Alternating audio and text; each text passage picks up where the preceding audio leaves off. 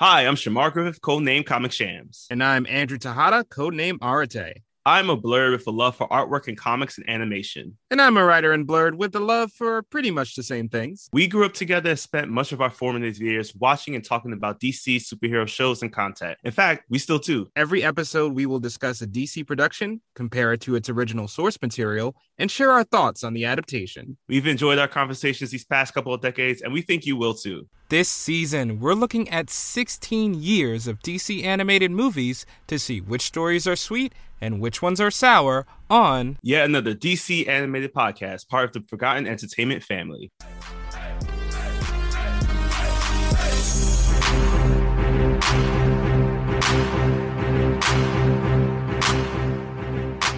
Welcome to yet another episode, yet another D C animated podcast. My name is Shamar Griffith, codename Comic Shams. And I am Andrew Tejada, codename Arate. Andrew and I have known each other since nineteen ninety-six. That was the year Multiplicity, the film, came out. That involves a young man, played by Michael Keaton, making clones of himself because he couldn't get all the work done and balance his life. So he made a clone of himself. And that's that's how he dealt with it. That is genius. I'm going to create clones of myself. One will record the podcast, one will edit it, and one will, um, I, I don't know, just randomly say random ass things about, about D C Comics. I love it. I, I think that's, yeah, I, I just would send, it'd be like my store clone, my alternate side parking move clone. Very, very mundane tasks. They would be very mad with me. Oh, I guess I should also create a nine to five clone. Yeah, well. start, yeah there, to, start there, start there, start there, start there. But clones, clones galore, clones here, clones there, things one and things two. Why are we talking about clones? We are talking about clones because we were talking about today's movie in the first episode of our new season of Sweet or Sour, as we talk about Superman Doomsday. This is going to be really funny because we're also talking about a prop clone version of a movie we've already kind of reviewed. Yeah, and this kind of work. Yeah, we're doing uh it's kind of like everybody loves to introduce Damian and kill Jason Todd. Yeah, we're doing it again. We're going back to a classic Superman story. Yeah, we're talking about actually the first D C original animated movie ever to be created, with Superman Doomsday, with a runtime of seventy-five minutes. It was released in two thousand seven. Uh, when you really think about it, that's kind of funny because it's been about fifteen years since this, uh, at the day of the recording of this podcast, since this movie has been out. And it being like the first year of D C original content, which, again, as a reminder, this season we're going to take what we feel is the best or worst film of every year and give it the sweet or sour rating.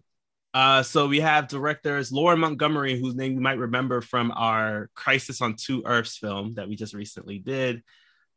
Bruce Timm is also another director on this film. Uh, his name sounds really familiar. I-, I think he did something with Batman, the animated series, you know. Yeah, maybe a couple episodes, who knows? Yeah, maybe. And lastly, this is a trifecta of directors. We have three, wrapping up with Brandon Vietti. Brandon Vietti name is very familiar because if you are a fan of Young Justice, you will see his name. He is one of the showrunners and the producers of the series. And also check out his Twitter account. He's really going to bat for a lot of the stories that have been happening recently in Young Justice. So shout out to Brandon Vietti for standing up for what's right and making sure that voices are heard and no one is erased. Yeah, that's yeah. beautiful. That's beautiful. Mm-hmm. So we got work is being done by Warner Premiere. We got the old school. Warner Premiere is back because this is a old school film. D C Comics and Warner Brothers Animation. Uh, this film is a, another adaptation of the nineteen ninety-two Death of Superman story arc. And if you're unfamiliar with that, maybe just head back to season one of our show and listen to the actual Death of Superman episode. Yeah, yeah, I think that, yeah, that's good. Quick shortcut. Yeah. All right, so now time for the cast list. Um, we got first off, this is a fun little Easter egg, mainly because in our Crisis on Two Earths film, his brother voiced Ultraman, as we have Adam Baldwin is voicing Superman this time around. It's all connected. Uh, you know him from Buffy. He was Spike there, and he was also Smallville's Milton Fine, also to be revealed as, spoiler, Brainiac.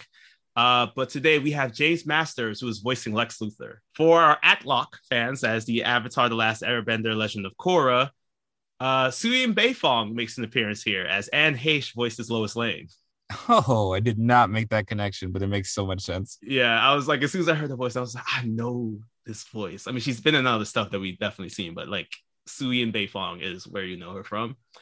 Uh, Ray Wise, who was the voice of Commissioner Gordon in The Killing Joke, joins his former Chuck co-star as Perry White in this film, and by which I mean Adam Baldwin. For our Chuck fans out there, you'll know him as uh, Casey, the I believe he was an N S A agent. I really love that show. I used to, I, even even when it got bought out by Subway. And all gotta do what he gotta do. Exactly. And real quick too, if you know, you might also know Ray Wise as Robin Senior from How I Met Your Mother. And if we ever get a chance to do yet another soap opera podcast, I have some coincidence tea for y'all there. And finally, we have the great Cree Summer, who is voicing Mercy Graves. Um, also, she does voice another kid in the movie. There's a little cute scene, but we know her as Mercy Graves in our film. All right, so that's our cast list. Now it's time for us to get into Superman Doomsday. Yeah, so right off, you start, as any good Superman movie should, with Lex narration doing a monologue about how he cannot stand this man, Superman.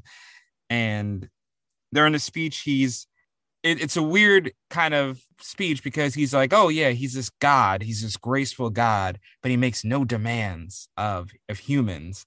And it's like, watching this, I was like, did you steal this for twenty sixteen, Mister Snyder? Because it, there's very similar imagery and stuff. I don't know. Um, but we see Superman saving people. We see Lex is upset because he's saving people. And he is plotting on how to bring this man down, just like always. Meanwhile, Lois is trying to expose Lex her own way. Yeah, we are at the Daily Planet where Lois and Perry are just fighting because Lois believes that Lex is once again up to no good. He's act. She feels that he might be doing some criminal activity through his philanthropy, which it's like a that's like that's even the worst kind of no no. Mm-hmm. Like you can't be trying to do good while doing evil. That's just a dick move, Lex. So Perry tells her to drop the story, which of course she refuses to do, but uh, mainly because she doesn't really have much evidence to prove he's actually out there committing these crimes. But Lois leaves, Jimmy's outside listening in, and then we pan over to Clark, who is, I gotta say, this is probably the coolest looking Clark I've ever seen in my life, like second to maybe our new fifty-two D C A M U Clark, mm-hmm. because I've never seen Clark wear a leather jacket before. Yeah, I don't know how he's containing himself because he's, again, jacked as usual. And right. Like, what cow did he have to kill? Like, I'm sorry, I just have to ask this. Kryptonian leather, bro. Kryptonian leather. That's his father sent him with a blanket and a Kryptonian leather jacket. He was like, yo, you're going to need this later, bro. It's actually vegan. That's what it is. So. Yeah, that's what it is. The, the power of being vegan.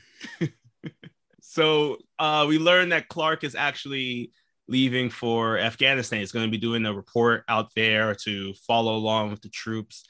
And he's saying goodbye to everyone, but it seems like no one else really wants to say goodbye to him. Perry is saying things like, you know, you should um, make sure you're writing stories. Clark tries to talk to Lois. She kind of brushes him off, even tells him to be careful not to step on the landmine. Like, I was just like, what the hell? What Damn, kind of girl? Right? Jeez. But you can tell that as Clark's leaving, he does look sad, and Lois looks even sadder to see him go. But we don't have much time to spend with this, I don't know, this will they, won't they kind of thing, because we have to jump over to uh, two miles underneath the Earth's surface where Lex has contracted a bunch of construction workers and scientists to enact his Project Apple Core. That's so weird that you said two miles exactly. I don't know why I put that in my notes too. Two they, miles. They said two miles. And I the, the main reason why I thought about it is because they were like, oh yeah, it's two miles underneath the Earth's surface. This is where Superman can't see us. And I was just like, okay, did we just power scale in our in our in this film? That's pretty good. Is it all lead down there? Is uh, is the Earth's core lead paint? Not that I know of. All the conspiracy theorist people are going crazy right now. But in any case, down there, um, the the most I love these employees because they're so disgruntled. it's like they're talking from an Amazon warehouse or something.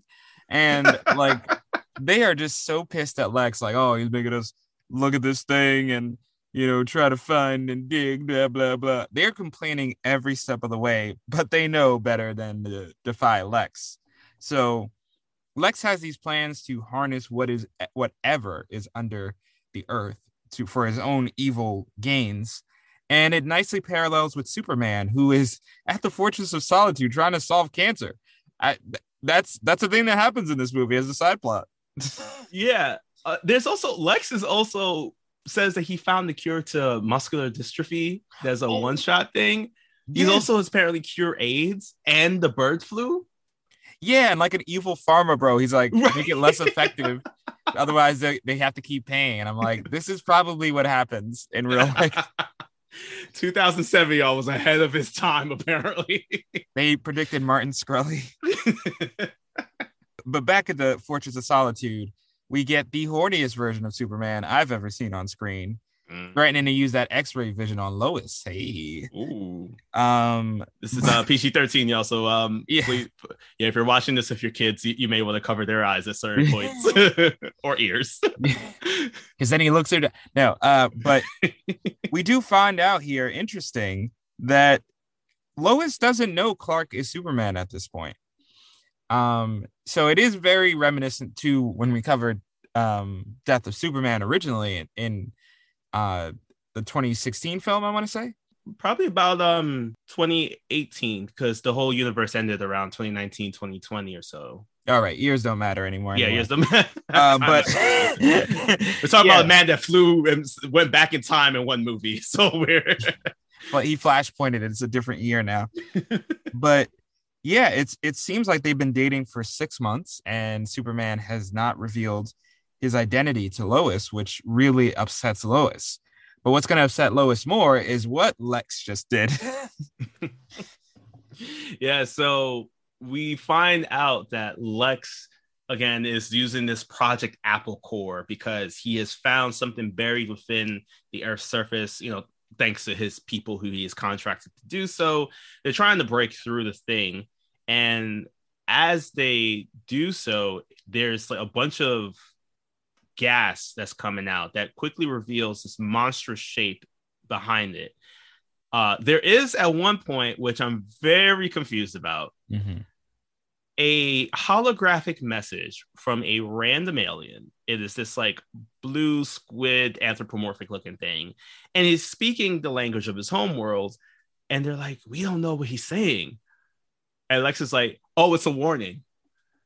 And I was just like, Lex, I know we're trying to put forward that Lex is the smartest person here because he's cured AIDS and muscular dystrophy and bird flu.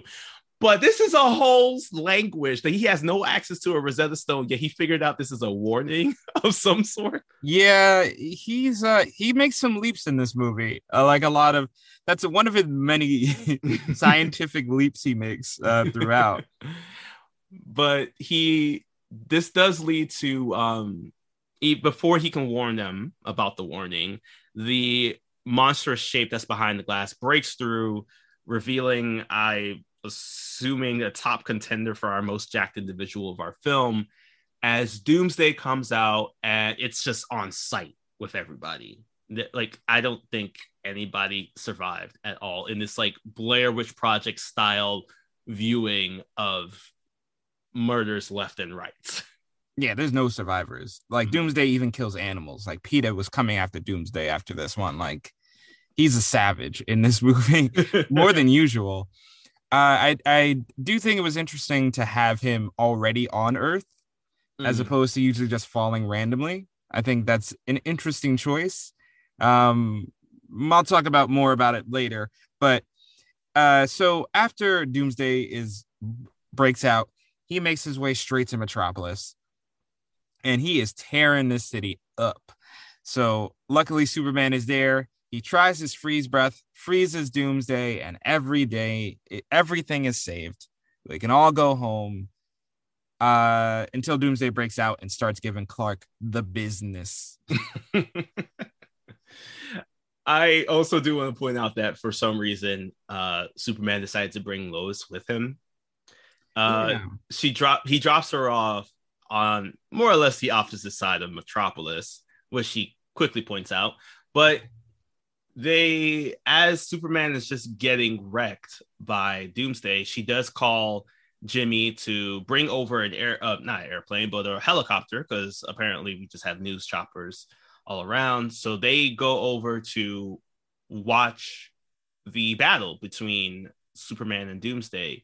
And this, I will give this movie this, there's a lot of great fight choreography throughout this entire film.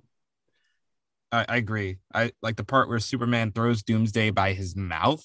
Oh my God, that was that was crazy.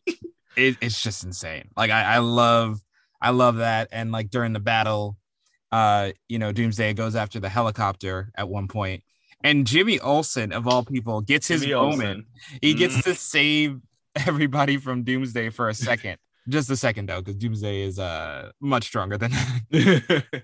So this gives Clark an opportunity, or Superman, um, because, again, it's trying to establish that Superman and Clark are still two different individuals, even at this point in the film. Uh, Superman is able to grab Doomsday, and the two of them continue fighting on. Doomsday gets to the point where he is just basically punching Superman in the gut. This causes him to cough up blood. Some of it smears onto Lois's face from the distance. And something that keeps happening throughout the film, which begins kind of about now, Lois keeps telling Jimmy to keep the camera on the action as they are just filming Superman getting basically brutally beaten up by Doomsday.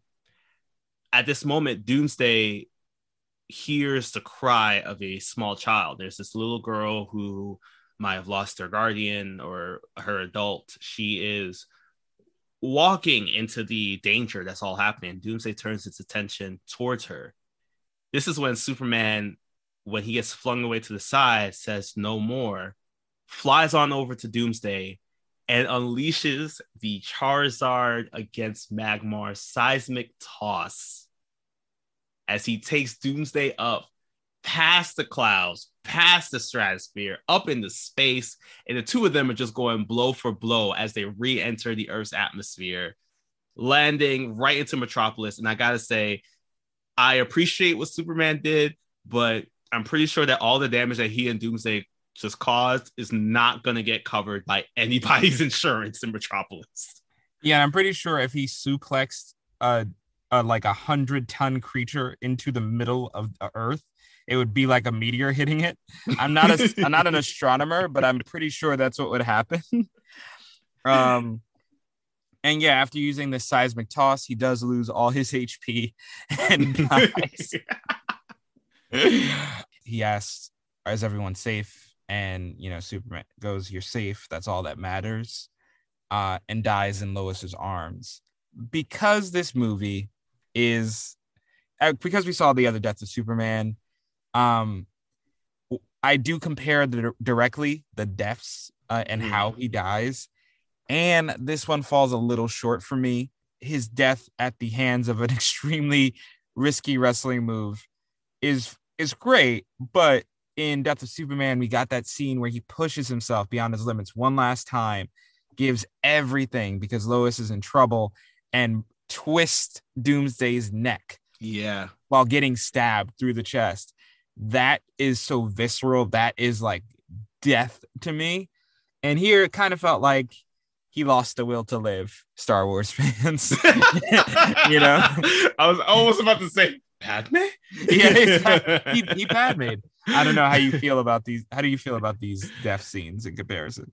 I do agree. Like, uh, I think they there's definitely a shift now, because this is the first time that I remember seeing it as he just gave up, like rather his body just gave out. Because I do remember that in the um, Death of Superman, he went again, he got stabbed. And I compare it now even to the, uh, gosh, I, I regret even saying this, but Batman versus Superman Dawn of Justice, where they did a similar move where he was also stabbed to the heart and killed. I think it is actually this version where he just, his body just gave out is actually very similar, if not the same as the comics. But I think that it doesn't it doesn't match up really as much as like what we've seen so far of him truly going past his limits. Like, I feel like there could have been more that could have happened. I think that we've seen Superman take so much of a beating at times. And granted, this is like the very first film within all of these. So with time, they had to go up the ante a bit more. So maybe at the time it was shocking to see, but looking at it now, it's just like, oh, he's just taking a little nap. that That's it. Like, he just yeah. needs to take a break. Like, we've seen, just recalling, I love the original Teenage Mutant Ninja Turtles film, the live action one. You know, I don't like looking at how the, the the costumes degraded over time, but I love that film. And there is a scene in which Raphael gets beaten to a pulp also, to the point where he is given his all. He doesn't die, but he gets very close to doing so. He falls into a coma. So this felt like this is what Superman was experiencing now at this point as well. Yeah. Yeah. It, it doesn't, it didn't feel as uh, impactful. You yeah. know, as as the other ones, uh, because of the way it was staged. But it does infect the world, because everyone from Ma Kent to Jimmy, even Lex, is at the funeral for Superman. And you get this sweet moment where the kid, this kid goes, "I'll dress like Superman every year." And it's like, bro, you're going to need a lot of costumes. Watch that. And, Word, like, puberty happens, kid. I think you're going to have to buy new ones every year. yeah, you, you don't got that Kryptonian leather, bro. I'm sorry. um, yeah, even the, there, there's a moment where Superman's robot, um, I assume Cal-X is... Yeah, it looks a lot like, um, in terms of the face, it looks like Cal-X, but I think this is the first time I've actually seen it have a full body, like an anthropomorphic body, versus like a, a floating little ant or something. I'm just going to call him Baymax. Uh, Baymax uh, even sits down in recognition of the loss of Superman. And here, I, I I love the Lois and, you know, Lex, you know, the distrust between them. But we have this bizarre plot point where someone at the funeral tries to poach Jimmy for their gossip magazine. Yeah. Why would you do that then? Like, right. I, it really wasn't the best time, I feel, or, or the best plot point, because it felt like we were, like, it would have made more sense if, like, Jimmy, just with time passing, maybe he just decided to go to a gossip magazine because he wanted something a bit more lighthearted. But again, why was this dude, also, why does dude have his business cards ready to go at a funeral for Superman? Like, he was looking for Jimmy, I feel. Like, this wasn't a chance opportunity. He was like, yo, the minute Superman dies, I'm in there. That's kind of yeah. how it felt like. I bet he works for T M Z. You know? We never got confirmation, but I think it was. Uh,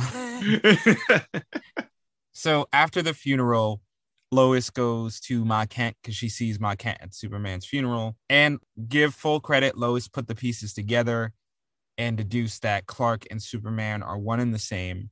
Uh, and tragically, she never got to have that moment where they were out and honest with each other completely. So Ma Kent and Lois have this nice moment where they comfort each other and just are there for each other. And I think this is an effective one scene that, you know, is kind of glanced over uh, a lot in these, you know, death of heroes, of like meeting the family. So I did like that they took a second to establish this connection with them. But while they're being comforted, things are going bad for Metropolis. Crime rates are up. It looks like Gotham City instead of Metropolis over there. Jimmy's at the gossip magazine for reasons, and things are just getting worse. And as things are getting worse and escalating, Lex wants no part in taking any blame, and he has another plan in the works. So after he has Mercy complete the plan, he shoots her in the head. I was really shocked about this because, again, this is two thousand seven. I'm not going to be watch on the. I'm not going to be watching this religiously, so I'm not. I didn't remember that this part happened. I was shocked that they took out Mercy like that because she seemed. She's always been such a big figure within the Lex world of this Superman the animated series style. I know it's not connected to the mm. to the actual show, but the stylistic of it, of it all is very similar. So to take her out, it's showing how cold Lex is. Like, this is definitely a new kind of Lex. This is a P G thirteen Lex. And part of me is like, how did he hide the body after that fact? But also, I guess it is Lex. But it is weird that they took her out. Um, I guess mainly because I'm also trying to remember if she was that big of a part within the uh, the actual story. Um, because thinking back to the Death of Superman film, she seemed to more or less have disappeared after Lex had done a similar move, not necessarily shooting her, but using her as a way to protect himself. So I do appreciate this characteristic style of Lex. I think, though, that they went really far with shooting her point blank in the head, though. Yeah, that was very intense. But her death was more intense than Superman's. Right, yes. It's crazy to me. The entire time, the rest of the film was just like, damn, they really just took her out like that. But they don't have time to worry about dead bodies because Toy Man is back. That's mm-hmm. right. The most frightening villain. And to give full credit where credit is due, this is one of the most frightening versions of Toy Man I have ever seen. Yeah. Um, also, quick shout out to John DiMaggio for voicing the character. If you listen closely, you can hear um, Bender from Futurama, his most sadistic self in this point. It's fitting. He's controlling a robotic spider creature thing. Mm-hmm. And he's trying to bend a lot of things that people shouldn't be trying to bend. Oh, yes, because he is threatening to crush these children inside of a school bus if his demands are not met. And Lois, of all people, Lois goes up to the roof and tries to save the kids, and she gets most of them out, except right before she's about to leave, um, this baby Chucky doll that Toy Man has access to nearly takes her out with a knife. And at this point, I was like, P G thirteen, right? Yeah, P G thirteen. I was I was getting scared.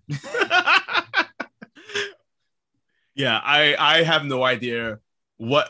Things were different back in two thousand seven because this is not the P G thirteen I'm accustomed to. Mm-mm. But uh, fortunately, Lois is able to grab the little girl as they head to the back. Toy Man hears the commotion, the screams of the little girl. So he tries to attack the bus, ultimately also taking out the little Chucky doll. But as he takes the bus to throw it off the building, this is where we see that it's plummeting towards the ground.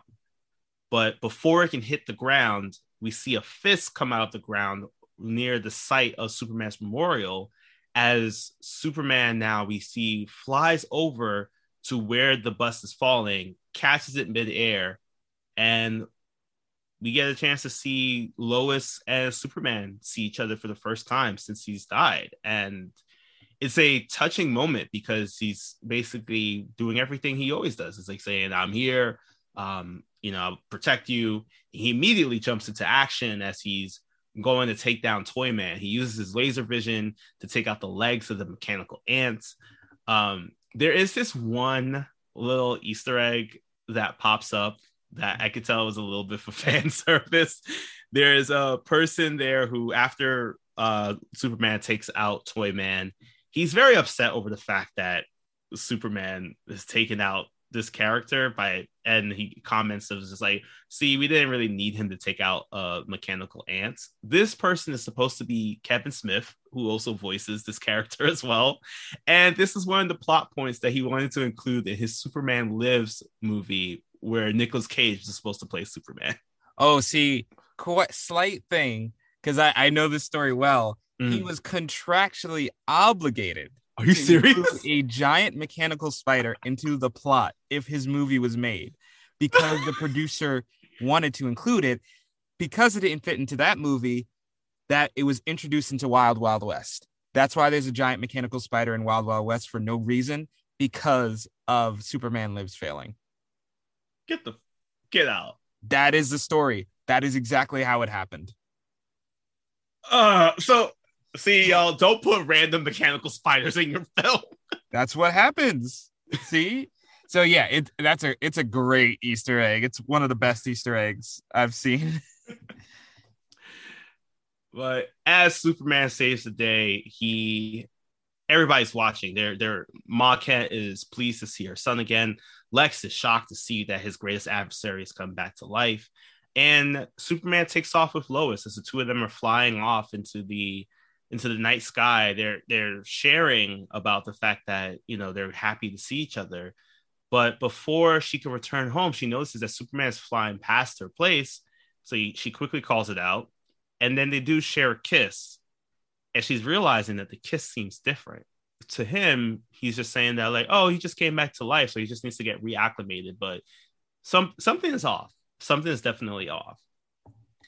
Yes, and we quickly find out what is going on with this Superman, because we go back to Lex and we find out he's painted his building with lead paint. Bro, that's against all kinds of codes.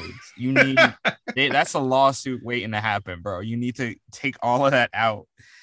And he steps into a room, um, a red room, and Superman walks in, and Lex is immediately ready to give Superman that smoke. And you're like, what is going on?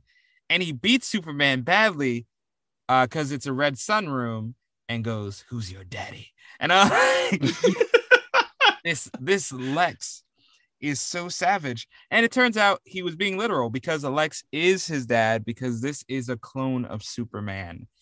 And Lex is using this clone Superman for his own needs. He completely controls him. And now we have to worry about what his intentions are with this Superman. And again, comparison. Now we're switching over to The Reign of the Superman, another movie we covered, mm-hmm. where Lex uh, created a clone of uh, called Superboy, which he also tried to control for. Where in that movie, his methods were pretty obvious. He was just trying to get publicity. Here, it's not exactly sure what I, he wants to accomplish with this clone Superman. Um, I'm yeah. not really sure what the end game is here. Yeah, it was confusing. I, I partly feel it's just that Lex just missed his buddy. I kind of feel like that's what it was. Um, because, and maybe this is just his own way of just getting some closure, really, I guess, about his Superman's true death. Like, I mean, hey, like, I know this is really weird, especially because, quick shout out to Cool Weaponry. Uh, Lex also created like a, a kryptonite gauntlet with nu- kryptonite knuckles on it. But he, I guess he really just wanted to have an opportunity to be the one to take out Superman. Because there is at some points when he does mention that, you know, he, w- he was so close after all these years to be the one, but then his greatest foe died when fighting somebody else. So I think this is just a little bit of like, I want to close the loop. I want to be able to get what I wanted, but through some genetic uh, creation. And the reason why we find out that he was able to clone Superman is because he actually has Superman's body in his building. The real Superman is in there. He's being held in this, uh, I want to say it's kind of like it's, it's like a trophy. Maybe it's in like a stasis tube of some sort, but he's in this tube, and he reveals that he was able to take the specks of blood that have fallen during the battle with Doomsday and use it to clone Superman. But now he's just going to keep on using this clone to create the the Luthor Law, as he likes to call it, while also keeping the true body of Superman as a trophy in his house. Um, and that's kind of like the main focus, I guess, of his whole plot. Like, that's his evil master plan. Like, but an army it, of Supermen. yeah, like I, uh, he uh, really only has one, as far as we know now at this point. But I mean, it, well, either way, we have to jump over to the Daily Planet, because um, Lois is just still racking around in her mind why this Superman just seems so different to her. Yeah, and she also has to factor in the fact that Clark is not around, which is also very weird for mm-hmm. her to know. Um, which also, does Super Lex know Clark is Superman? Anyway, he uh, doesn't, because um, another good plot point in here is that Lex does point out that he was able to create this version of Superman from everything that he knew, and not from the memories of of the true Superman. So everything he's putting in is just like ideas and thoughts that he may have. So The, the connection between Superman and Lois isn't there, because he didn't know about Superman and Lois been dating for the last six months. Yeah. Okay. That makes sense. Um, yeah. So she, she knows something is off. And while, um, although she tries to go to Jimmy, he's wearing a, too much Italian silk to help now. Like, it, it just won't work. And they witness a news report. So we find out Toy Man escaped, killed a girl, and Superman will not stand for this, clone Superman. So he goes Injustice and kills Toy Man by dropping him from a high level and in front of publicly. Everyone sees this. And even when he goes to, is just flying around the street trying to look at, get cats out of the tree, he threatens an old woman for letting her cat go into a tree. The police show up. He tries to stop him. They try to stop him, though I don't know what they were intending to do here. Yeah, this is um, like when they tried to shoot the water. It was not going to work. Again, yeah, so many people just shoot in the water. And Superman won't even let them curse. So now we're seeing this clone Superman is going off the rails. And as much as Lex would love to have his real Superman in the Zordon tube he has him held up in, that real Superman is gone. So now it's just Lex and clone Superman. I'm just thinking about Superman in the Zordon tube now. Yeah. Yeah, Lex doesn't have Superman in the Zordon tube anymore. And as an added bonus that he was not expecting, he, clone Superman does some impromptu surgery at a mm. hair salon to take out the safety measure put in his head against, in case he tried to rebel against Lex. So now he's on his way to Lex, and he ain't too happy. Yeah, so quick reminder about this. If you saw and listened to our episode on Injustice, um, apparently Lex had put a little kryptonite shard inside between the two lobes of Superman, clone Superman's brain, um, that he could release at any point. So that's what Superman was able to get out. And then, again, we have the true Superman who has been taken out of the stasis tube, as we quickly learned that this was because uh, Cal-X slash Baymax, I do like Baymax. I'm going to go with Baymax. Baymax, he registered the pulse from Superman's biorhythmic signature. He recognized it seventeen days ago and had to wait another seventeen days for it to be found. And this is when he reveals this to a Superman who is now waking up. He is back from the dead. He is in the Fortress of Solitude. He's pleased to be back, but however, he's still in a ton of pain. He's woken up from what would seem now more like a coma because his body has slowed down his heart rate enough just so he can heal. And we get this little thing about how not even death could hold back Superman. So now we, um, this is where um, Baymax gets our true Superman up to date about everything that's going on, how he found him at LexCorp, how there are reports of a new Superman flying around, and you can only assume that is a clone of his. And as far as he can tell right now, he hasn't done really any harm, but that's because he's not checking the news reports. Like, um, I guess anybody who is doesn't have a, he's legit living under a rock. Yeah, he, he doesn't have Sirius cable and uh, and they don't have no reception out there. No reception out there. So while Superman is getting his act together, Lois is out there doing reporting, and she gets into Lex's office. And for a second, we're again, is this P G thirteen? Because she's she's seducing Lex a little bit. She's getting a little mm-hmm. close. She she about mm-hmm. to get in there. And then it re- is revealed that she was there to sedate him with a needle, which I love. I love this initiative from Lois. And since she sensed something was going off and going wrong, she investigates the facility and finds a room full of Superman clones. Um, unfortunately for her, even though she brought the needle, Ble- Lex brought the blippy, and he's ready to take her out. But just when things are about to go south, evil Superman arrives. Yeah, he immediately quickly determines that um, Lex is not his friend, because Lex does try to use his safety measure. Unfortunately for him, he does quickly see that um, Superman now has a crater from the pimple he just gave. He just got rid of. Uh, so now he looks around, our evil Superman, and sees the different clones all around, all programmed to follow Lex's bidding, just like he was. So he unleashes his heat vision to de- to destroy the entire facility, leaving Lois and Jimmy to try to run out and escape. And Lex does escape as well, but he heads on over to his red room, thinking that he's ready once again to take down our evil Superman. He's got his kryptonite gauntlets ready. He's got the red solar energy going on. He's waiting for this Superman clone to come through. But as the evil Superman comes to the door, he closes the door on him, locking Lex into the room, and then takes the room, pulls it out from the building to throw it into the streets, through buildings, ultimately, um, more or less leaving Lex at one H P. yeah. yeah, it's like we we know Lex ain't going out that easy, but they kind of leave it ambiguous for a second. Yeah, if he did die.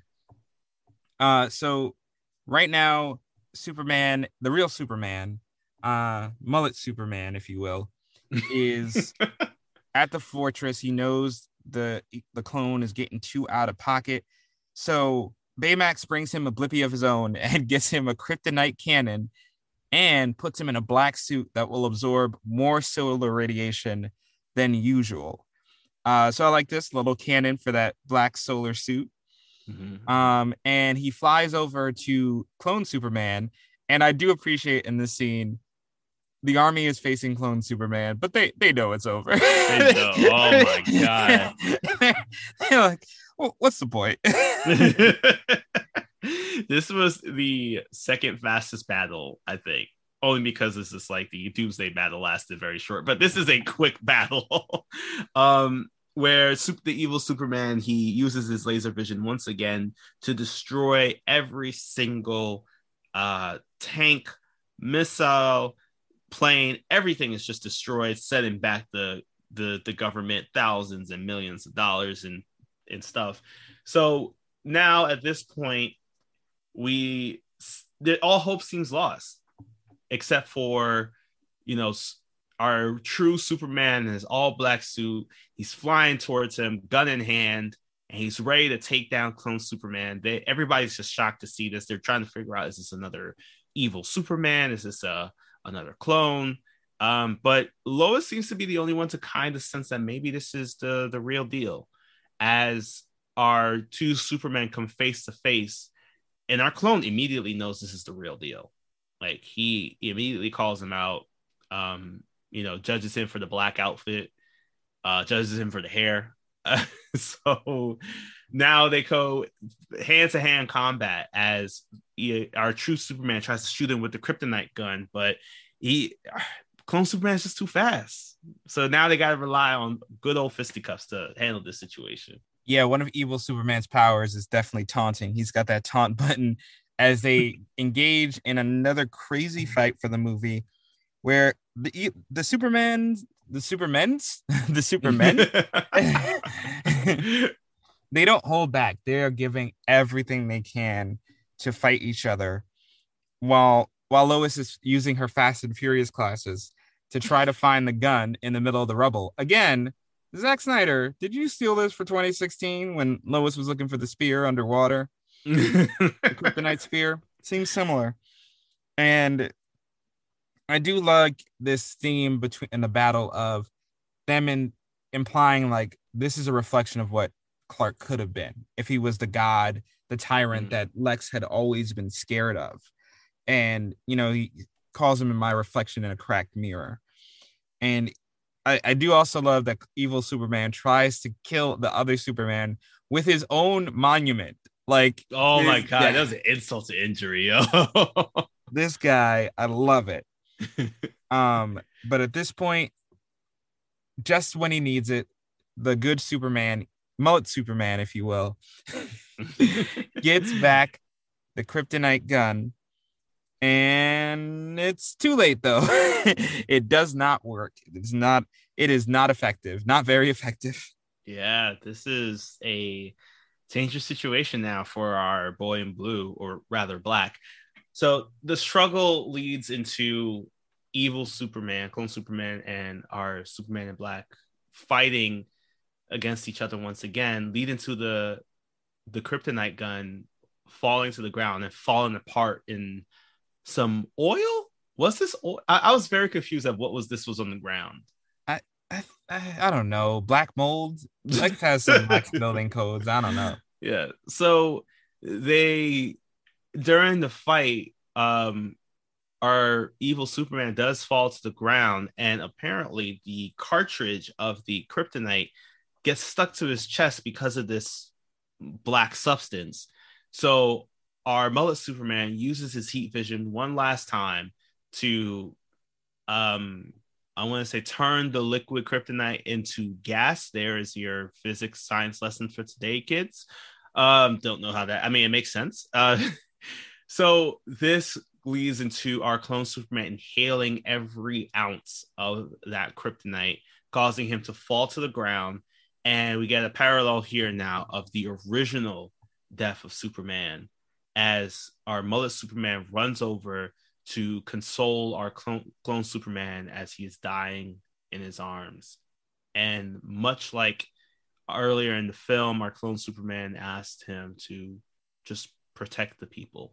It's a really, uh, it's a really beautiful ending for the character. Uh, even though we didn't get too much, again, of his own personal goals and desires, he felt a lot like Injustice Superman, actually, mm-hmm. in that way. Uh, but yeah, his he in his last breath, he showed that he was a clone of Superman. He just took things too far. He didn't have that morality. Um, that was so key, which makes sense when you're made by Lex Luthor.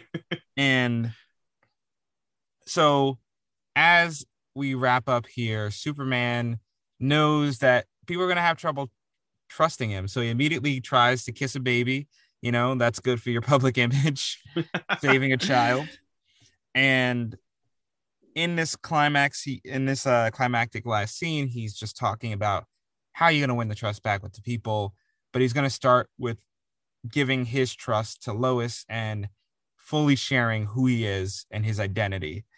And as he enjoys this new phase of his life, Lex, with a bunch of medical damage, is in his office, salty as hell, just where he started.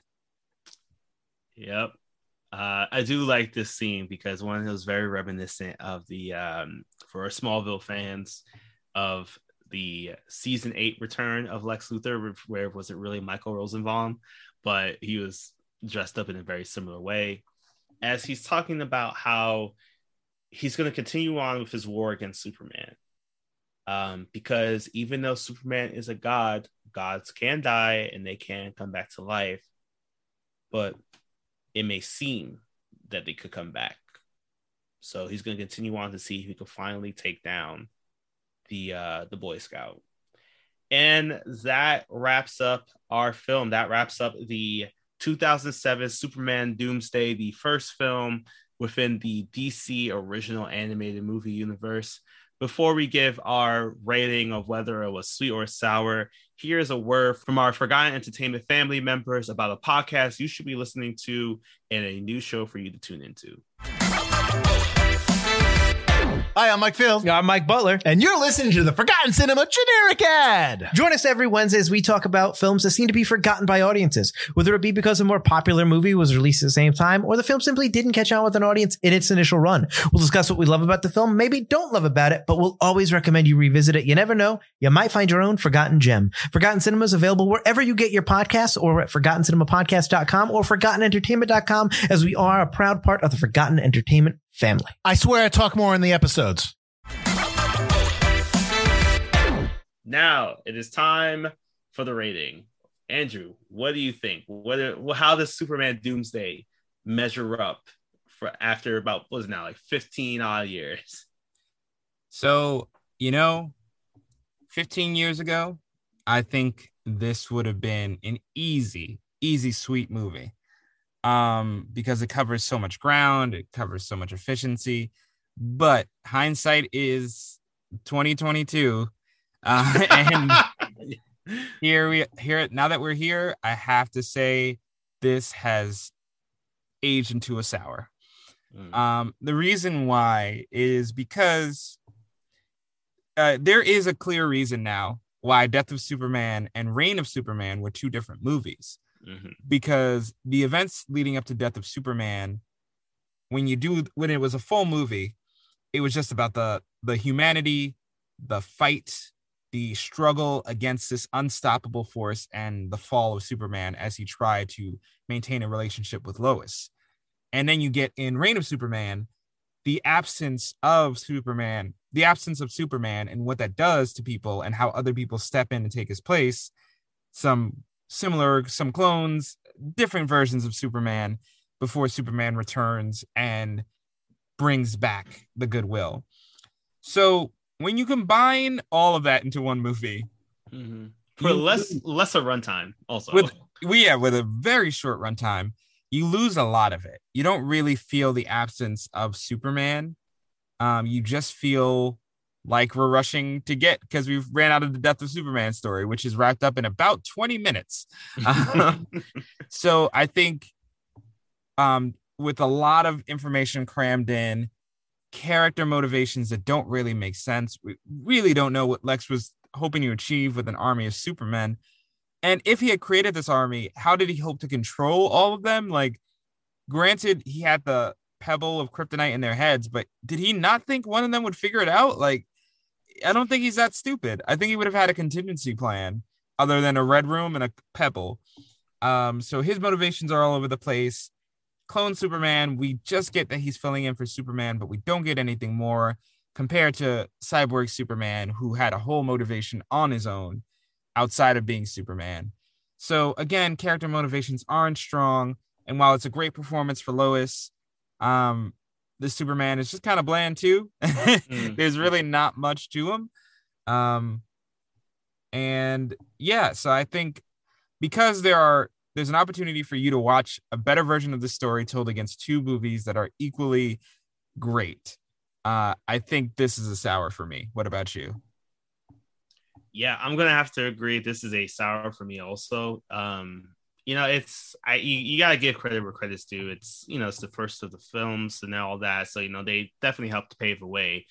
Um, and, you know, they did it in a style that was very familiar to to fans. Like, you know, a, a lot of it is animated and drawn to look like that Superman the Animated Series look, even though Lois looks significantly younger to me. I, I don't know, like it just seemed compared to our Lois Lane from the Superman the Animated Series, it seemed like she was new to um to the Daily Planet.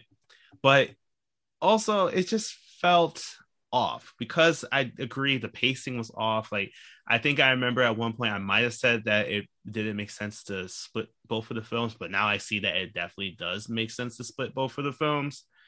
Um, because we again had a Superman Doomsday, the Doomsday being the title of the film, being the title of the character. Doomsday is only in the film for like twenty-six minutes out of seventy-five. Oh, that yeah, is that's about, the name of the movie. Right, exactly. Like, that is about, what's it, like almost a third of the film is just the, the, the titular villain, and then he disappears. You never see him again, never hear from him again. Yeah, his impact is, um, you know, is there throughout the rest of the film, but, like, all this other stuff felt extra. Like, this really felt like it would have been better. It was, like, more focused on the Reign of the Superman. So I'm going to have to keep comparing it to that just because the story was told better across two films. Um, another thing, too, that I had to rate it sour for is uh, I found Lex to be creepy. I'm sorry. I'm just going to... There was definitely at one point where I was just like, I feel like Lex wants to be in the middle of a Superman and Lois sandwich. There was just a lot going on. Like, the who's your daddy line, like, I know that literally meant... Yeah, but it felt... very weird because I was just like, is there a I know there's a hatred towards him, but is there also a love towards him because of the fact that this is uh Lex's like greatest adversary? Like, there were a lot of lines where it just seemed like he was very much in love for admiration for Superman, and then it was just like, but now I'm gonna I want to kill him. Like, it, it it felt like I thought it was cool. Like, I think um Masters played the character well in terms of that flip-flop in between, but I do wish we kind of kind of like explained a little bit about or dived into that maybe at some point to explain that. And I think that's just a condition of like we were rushed of trying to explain Lex's plan, which really wasn't explained that well. Um, his reasoning for, you know, creating the clones and why he truly wanted to get rid of Superman, because at the end of the day, this is just like, you have to know the story about Superman and Lex to really understand this, because there's nothing that's pulling from. Um, but I think for his time, some of the great things I did like about it, why I would have, you know, if it was sweet, I would have leaned it towards this way. I think the voice acting was great. I think sound editing, which I won an award for, was amazing. Like, um, I know this is like really weird to say, but it felt like you can actually tell that every single bone bone that Doomsday was breaking was actually being broken. Mm-hmm. Like, I think that's something that we don't really hear much of. So shout out to the sound editing for doing such a great job with that. Also, I can definitely tell that this is a movie that maybe was a more of a cinematic watch. Like, this seems like I need to watch this in theaters maybe to truly appreciate it. Um, so that's why I was just like, it's, I love moments like that where it's just like, I want, my first thought after watching it was just like, for certain things, I would want to watch this in theaters, but for the storytelling and everything, uh, it was too fast paced. Um, it just seemed like we were kind of all over the place. So that's why over the fifteen years, it is unfortunately now sour. Yes. Not everything can age well, guys. You know, yeah, yeah. It's not like wine. No. Oh, also the Jimmy plot point. I definitely agree oh, with that. Oh, yeah, like, the it, Jimmy. So weird. That's in the character motivations of, you know, why was this happening? um, my Arte Alteration, which is absolutely crazy and radical, and I don't know if it would fix much, but I would like to cut the middleman out and have Jimmy work for Lex. Mm. I, I would have Lex, you know, make the case that, you know, he, he and Superman had their differences, but he recognizes Jimmy's talent. He's like, are you going to keep risking your life, or are you going to come work for me? And I, and like have Jimmy as a part of the scheme as kind of a way to replace Mercy, and mm-hmm. have him enjoying, because also makes sense why he would have silk clothes and stuff like he right. does in the movie. So he gets like, he's enjoying in the finer standards of life. He suspects something is off, and he's the one who helps Lois expose Lex. Not that there's anything wrong with Lois doing it herself and seducing Lex, whatever, but it would have been kind of cool to see Jimmy take action and help out Superman and be there for that, instead of just kind of being there whenever Lois needed him to. Yeah, I definitely agree. I think there is a lot of great work that was done with some of the, um, there, well, not great work, but rather there was some work that I felt like we could have expanded a bit more on some of the characters. I also have my own Arte alteration. Oh, um, go, go yeah. for it. Let's hear it. I want more of Ma Kent. Yeah. She did such a great job. Like, um, two of my favorite scenes of hers was not even the crime scene, but it was the scene where she first meets Lois for the first time, where Lois heads on over to Smallville. And her immediate reaction upon realizing that Lois knows that Clark and Superman are one and the same is to immediately defend her son. She keeps up the facade of making it seem like she still thinks Clark is over in Afghanistan. Upon learning that Lois knows that Clark and Superman is the same, she immediately questions Lois' intentions about, you know, given the fact that she's a reporter. And you can see that she starts turning to recognizing that she has someone that she can confide in now after losing her son. And then finally, when the evil Superman had killed Toy Man and heard him speaking about his reasons behind it, she looks at the T V and just says, "That's not the boy I raised."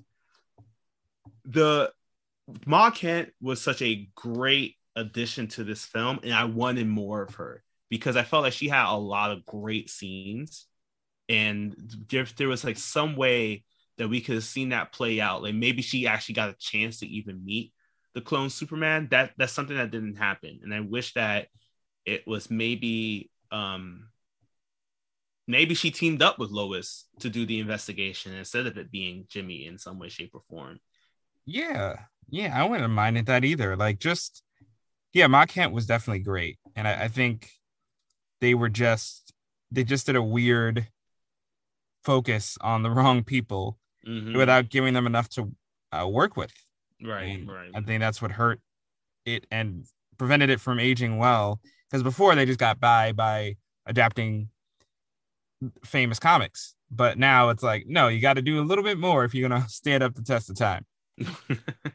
Yeah, definitely true. Uh, and speaking of comics, uh, it's time for that comic book knowledge. So if you want to hear more about that comic book knowledge, literally just go back to our Death of Superman episode. There isn't much more that I can add that was ar- wasn't already revealed. You know, Doomsday was a creation because people got upset over the fact that Superman always won and all his villains were basically smart individuals. So they wanted to have him team up and fight against somebody who was, um, you know, stronger than he was. So that is basically why Doomsday was created. Much of the story is very similar to what we see in the in our films, but well, basically all three films now at this point. Um, and uh, also just really dealing with the impact. Like, you know, Superman's death did have some impact across the comic book history. All the books where he was listed and featured in, they focused in on the story and stopped, even stopped production at one point, um, just to give it time for Superman to actually return. So that's everything, again, that really just happened that encompassed with the Doomsday Death of Superman story. If you want to know more, check back to our Death of Superman um episode. But instead, I do want to ask Andrew, since we have seen so many deaths of heroes across time and space and multiverses, which death of a hero or villain have you connected with them? Have you, like, I guess, like, is most memorable, and which was like, this was a really good story of a death versus I don't understand why this person was even killed in the first place? Uh, the two, I don't know why these two came to mind so quickly. Uh, well, I know why one of them, but the other, the other one is, uh, yeah. So for, in terms of the best, it's Killmonger for me, the, in terms of villain death, uh, mm-hmm. Killmonger at the end of Black Panther. Uh, yeah, he's could be healed, but he says, just bury me in the ocean where my ancestors jumped from the ships because they knew freedom was better than bondage. Like, that moment will never leave my mind for as long as I live. That is a great death. It is a symbolic death, and there's so much packed to it. Uh, so I think that's one of the great deaths because it encapsulates someone living uh, to their character, to their personality, to their beliefs, committing to their beliefs, even at death. I love it. Um, in terms of worst, Uh, there might be worse out there, but the ones that come to mind, the doubleheader, Talia and Bane at the end mm, of Dark Knight Rises. Yes. Bane getting got by Catwoman shooting a motorcycle round at him, even though Catwoman and Bane really don't have a relationship in that movie. Um, so it's not satisfying. It's not climactic. It's just lame.